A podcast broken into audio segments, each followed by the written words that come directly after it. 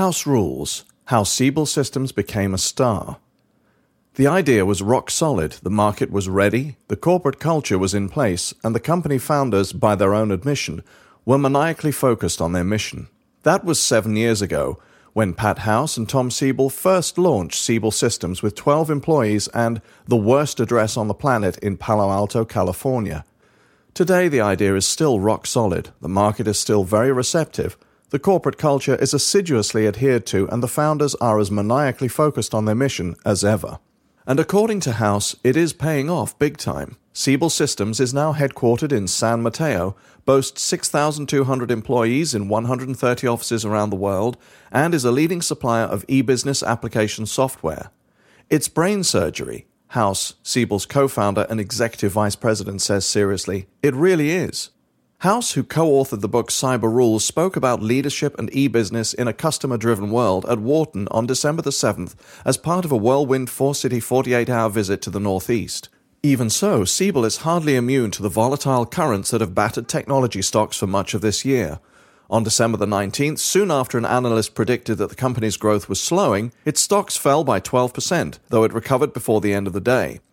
The stock has lately been trading in the 70s, well below its 52 week high price of nearly $120 per share. House and Siebel launched the company in 1993 with 25 years of tech company experience each under their belts and a clear vision of how they wanted the new company to operate. We knew from our prior experiences that the application of technology to sales, marketing, and service could change a business radically, House says. We got early on that this opportunity was in front of us. The two set out to generalize technology in ways that all businesses could benefit from.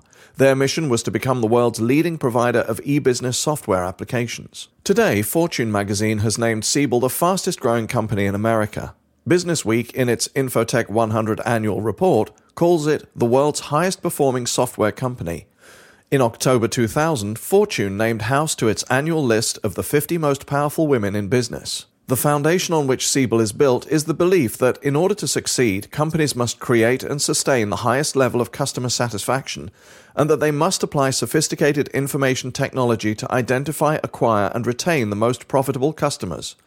The goal is to deliver greater value to customers by continuously improving the quality of the customer experience. When people have a choice, they choose service over anything else, including price and product attributes, says House. Moreover, businesses typically spend 5 to 10 times more to acquire a new customer than to retain an existing one. Therefore, recurring revenues from loyal customers is critical to business success. If you increase customer service, you sell more products and you reap more profits, she says. What kind of businesses benefit most from this outlook? Any business that has customers. Telecommunications, banks, retail, insurance, brokerages. On Siebel's client list are such industry giants as Ford, Lockheed Martin, Chase Manhattan Bank, and Charles Schwab. Its largest growth area is government agencies, which, House says, surprised us but is understandable. The Social Security Administration, the Internal Revenue Service, the Post Office are coming under the threat of competition, she says, and therefore see the need to increase customer satisfaction in order to remain competitive. Just as Charles Schwab changed the dynamics of the investment industry by developing a system of telephone based transactions, and then changed the paradigm again by moving to the internet while still maintaining active branch offices, so should all organizations look for ways to develop multi channel solutions to build sales and service opportunities, says House. A bank, for instance, should be able to maintain a dialogue among all of its departments so that it can build customer databases that improve support and service that, House says, is what Siebel products do provide multi channel, seamless software solutions. Today, according to House, the market is only 5% saturated. 95% lies ahead. But although House and Siebel saw this niche and seized it, they had no illusions that they would remain alone forever, and from the beginning they sought a way to distinguish themselves from others in the wildly extravagant high tech world. They did this first by remaining old fashioned and cautious, foregoing venture capital and the loss of control that goes along with it. Siebel was from the start, and remains today, an employee funded company. Every nickel came out of our own pockets, House says of the early days, and no one took salaries. Instead, everyone received stock. No one seems to be complaining. Shares of Siebel have risen a remarkable 1,200% since the company went public, making millionaires out of many of the company's early employees. The amount of wealth that was created, House begins without having to finish the sentence. To this day, she says, every Siebel employee is a shareholder. While many companies pay lip service to the notion of encouraging their employees to act like owners instead of mere employees, Siebel created a culture in which those who work here will think and feel like owners because they are, she said. The company's sales performance appears to bear out House's upbeat remarks. In the nine months ended September the 30th, Siebel's revenues doubled to $1.1 billion from $557 million in the same period a year ago.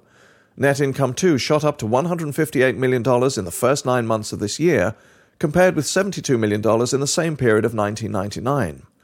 So seriously does Siebel take its customer service mantra that the company bases its compensation program on the satisfaction of its clients. It has established a system of customer evaluations every six months with a third party audit. In other words, Siebel's success is based on its customer success. Some 40% of the pay of Siebel's salespeople is based on customer evaluations rather than the traditional commissions. Our mantra is do whatever it takes to make the customer successful and satisfied, says House. As an example, she points to Chase Manhattan Bank, a huge Siebel customer. On average, each of its customers owns 1.5 products.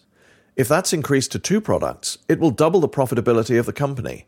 By using our product, single customers increased revenue 16%. Customer satisfaction increased 21%. The metrics are staggering. Businesses are coming to understand that customer satisfaction is more critical than product functionality, distribution, or geographic borders. The level of satisfaction that customers have fosters loyalty and the ability to cross sell. Maybe even more radical than Siebel's pay structure is its corporate culture, which House calls a culture of responsibility. Believing the company could distinguish itself by the way its employees comported themselves, House and Siebel demanded from the start, and demand to this day, high standards of professionalism in everything from business objectives to dress and physical environment. There are no scraggly barefoot techies in shorts and t shirts tossing nerf balls through baskets hanging in office doorways. People are required to dress appropriately for the job they do. Engineers have to be fully clothed, House says dryly. Employees who face customers must wear ties and jackets, hose, and heels. Everyone arrives on time and prepared for meetings. Doors are always open, even conference room doors. That's the value of hindsight, House says of the culture envisioned by her and Siebel. We had done it before. We have a bias for action and we lead by example, personally illustrating the behavior we want. You have to do it. You can't just say it. For a relatively new company, we have a very disciplined approach. It's a return to rational, old fashioned values. And while other technology companies might dot bomb around them, House sees Siebel growing and thriving in the future while holding its core values intact. We have a 100% commitment to customer satisfaction, complete professionalism, the highest levels of business ethics, and professional courtesy, says House. Let's face it, we're never going to look like a Porsche. We always look like a Volvo.